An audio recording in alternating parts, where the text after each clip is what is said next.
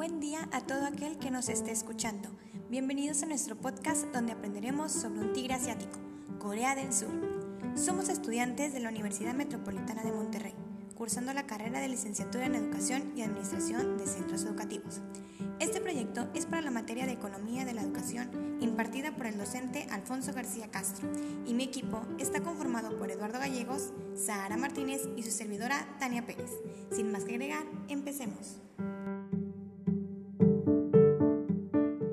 Mi nombre es Ara Martínez y hoy empezaré a hablarte sobre la ley y reforma que existen en el país en cuanto a la educación. Por otro lado, también te hablaré sobre la estructura que tiene este país en base a la educación. Constituida formalmente como República de 1948, Corea del Sur es un país lleno de historia, cultura y tradición. Hoy en día su economía es una de las más poderosas del mundo. Por otro lado, los coreanos han dado gran importancia a la educación.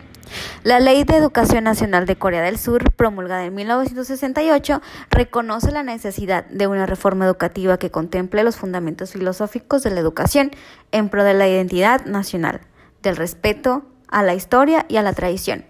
La sección número uno del artículo primero de la Ley de Educación Nacional dice, la educación tiene que ser en base al lema beneficiar al ser humano y debe ayudar a todos los ciudadanos a perfeccionar el carácter de cada individuo, a desarrollar la capacidad para la vida independiente y promover la prosperidad de los humanos. La educación en Corea del Sur se rige por un sistema estructurado de una escuela elemental con una duración de seis años, las escuelas primarias con un periodo de tres años, el high school o institutos tres años, junior college de dos o tres años y universidades hasta cuatro años. La estructura del sistema educativo comienza en el mes de marzo y concluye en el mes de febrero del año siguiente. Se estructura en dos semestres, el semestre de primavera de marzo a junio y el semestre de otoño de septiembre a febrero. Entre ambos periodos existen unas semanas de vacaciones que comprende desde la última semana de junio hasta los finales de julio. El periodo de admisión comienza en el mes de octubre y es necesario conocer los requisitos específicos que cada universidad exige a sus alumnos. Para ello, lo más recomendable es visitar las páginas web de las universidades y comenzar las gestiones académicas y burocráticas cuanto antes. Muchas gracias por esta información, compañera. Ahora pasemos con los siguientes temas que nos platicará mi compañero Eduardo.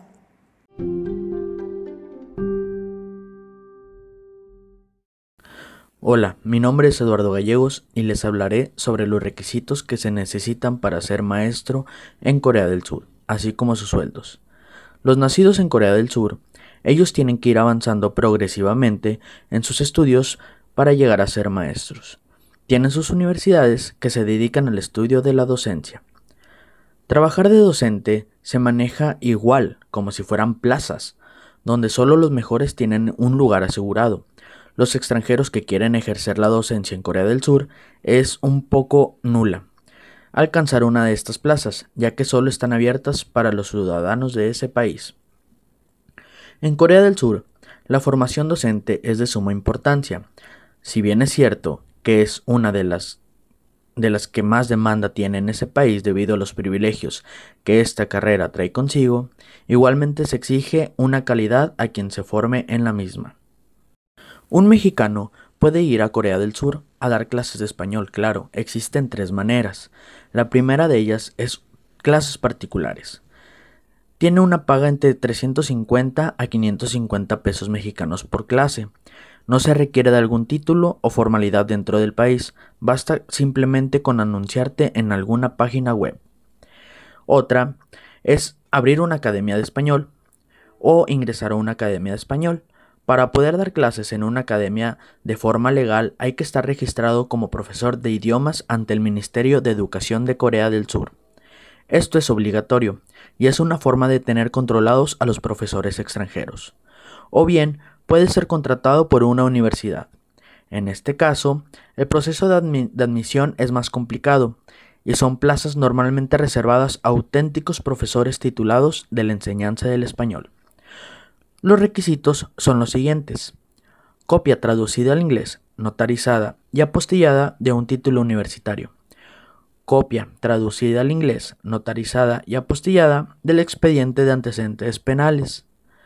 El reconocimiento médico, el pasaporte y lo más importante, la tarjeta de, de residencia, perdón, que se llama Alien Card, ya que es ilegal estar trabajando con permiso de visita. El dato de miedo. Este es muy de miedo. En México, estudiar para docentes se encuentra, según la página del Instituto Mexicano para la Competitividad, en el top 22. Alrededor de 65 mil estudiantes matriculados en esta carrera. Y ojo, no es muy bien pagada, al menos en México. Suele tener un sueldo entre 8 y 15 mil pesos mensuales. El dato curioso es que en Corea del Sur los maestros están entre los miembros de la sociedad más respetados.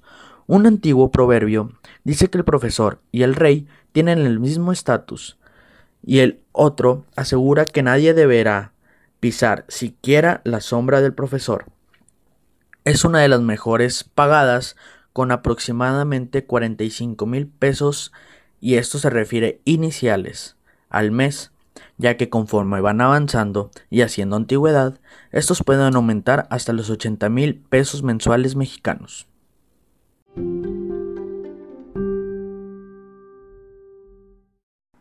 Muchas gracias Eduardo por lo que nos acabas de platicar. Es muy interesante el poder conocer cómo es el trabajo de un docente en otras partes del mundo. Ya para dar por terminado esta cápsula informativa, les hablaré acerca de cómo son las clases en Corea del Sur. Pero primero que nada, es importante mencionar que las jornadas escolares son muy diferentes a como las conocemos. En las escuelas pasan de 6 a 7 horas y a las 5 de la tarde se les ofrece una cena para que después se dirijan a sus clases particulares, visitas a la biblioteca, entre otras actividades, en las cuales pasan otras 4 o 5 horas. Pero eso no es todo. Al llegar a sus casas, siguen con el estudio, se tiene aproximadamente un horario de 8 de la mañana a 11 de la noche, es decir, 16 horas al día dedicadas al estudio. Otro dato importante que es necesario comentar es que Corea del Sur fue de los primeros países donde implementaron las tecnologías como parte fundamental en su educación y gracias a ellas existe el Cyber Home, que se basa en llevar online y gratuitos sus estudios.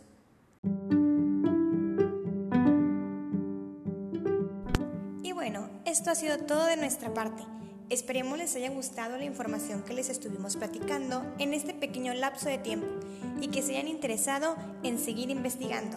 Que tengan un excelente día, hasta luego y gracias por escucharnos.